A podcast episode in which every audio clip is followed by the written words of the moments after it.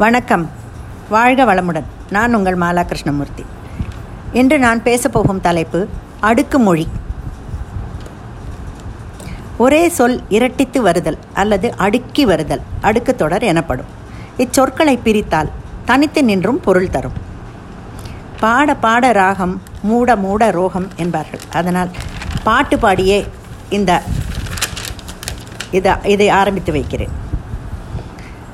சிவா சிவா என்று சிந்தை தனில் நின்று வாசி வாசி என்று வாசித்த தமிழ் இன்று என்று அவையார் பாடியுள்ளார்.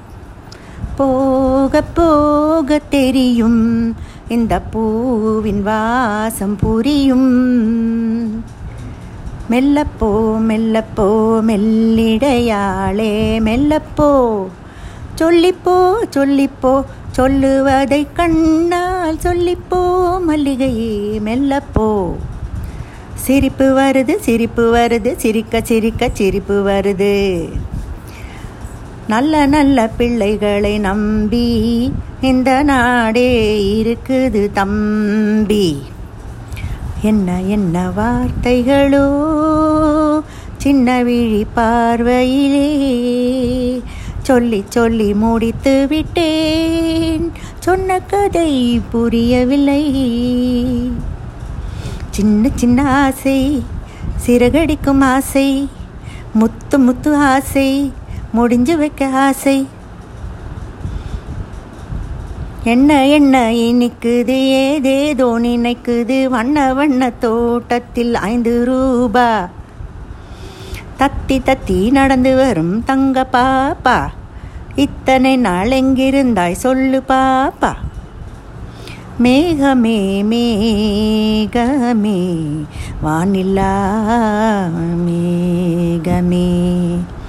போதும்னு நினைக்கிறேங்க பாட்டு அடுக்குமொழி பாட்டு. முன்னெல்லாம் நம்ம குழந்தையா இருக்கிறதே கொல்ல கொல்லையாம் முந்திரிக்காய் நிறைய நிறைய சுத்திவா என்று நாம் விளையாடுவோம். அது மிகவும் சுவாரஸ்யமான விளையாட்டாக இருக்கும். கலைஞரின் அடுக்குமொழி வசனங்கள் அந்த கால பட பாடங்க படங்களில் நிறைய உண்டு. அறிஞர் அண்ணாவின் அடுக்குமொழி பிரச்சாரம் தேர்தலின் போது ஒரு சமயம் அவர் சுவையாக பேசி மக்களை மயக்கும் விதமாகவும் இருந்தது. உதாரணமாக மாதமோ சித்திரை நேரமோ பத்தரை உங்களை தழுவுவது நித்திரை மறவாது எனக்கு இடுங்கள் முத்திரை என்று பேசினார். சினிமா நடிகர் வசனகர்த்தா டி. ராஜேந்திரன் அவர்களின் அடுக்குமொழி வசனமும் பாட்டும் நம் எல்லோரிடத்திலும் பிரபலம்.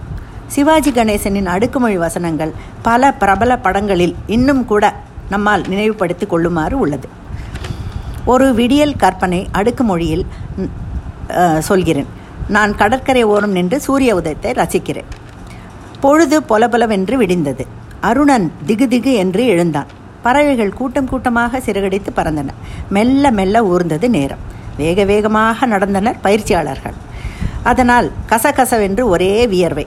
அப்போது சிலு சிலு என்று காற்று வீசியது. குழு குழு என்று உடம்பு குளிர்ந்தது. இது என் கற்பனையில் எழுந்தது. தவறு ஏதாவது இருந்தால் மன்னிக்கவும். திட்டமிடல் என்பது நாம் திரும்ப திரும்ப செய்யும் செயல்களே ஆகும். வாழையடி வாழையாக நம் முன்னோர்கள் நமக்கு வகுத்து வைத்த நன்னெறிகளை பின்பற்றுவோம். திருவள்ளுவர் கூட இந்த அடுக்குமொழியை இந்த திருக்குறளில் உபயோகித்துள்ளார்.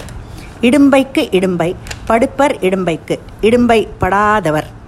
குரல் அறுநூற்றி இருபத்தி மூணு. அறிஞர் அண்ணாவை நேரு பல்கலைக்கழக மாணவர்கள் அவர் ஆங்கில அறிவை பரிசோதிக்க எண்ணி மூன்று முறை பிகாஸ் என்ற வார்த்தையை ஒரே வாக்கியத்தில் உபயோகிக்க வேண்டும் என்றார்கள்.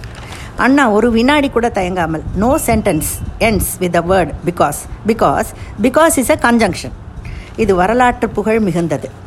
இத்தனை நேரம் உங்களை அடுக்கு மொழியால் கடி கடி என்று கடித்து விட்டேன். அதனால் இத்தோடு முடிக்கிறேன். ஜெய ஜெய சங்கரா ஹரஹர சங்கரா. நன்றி வணக்கம்.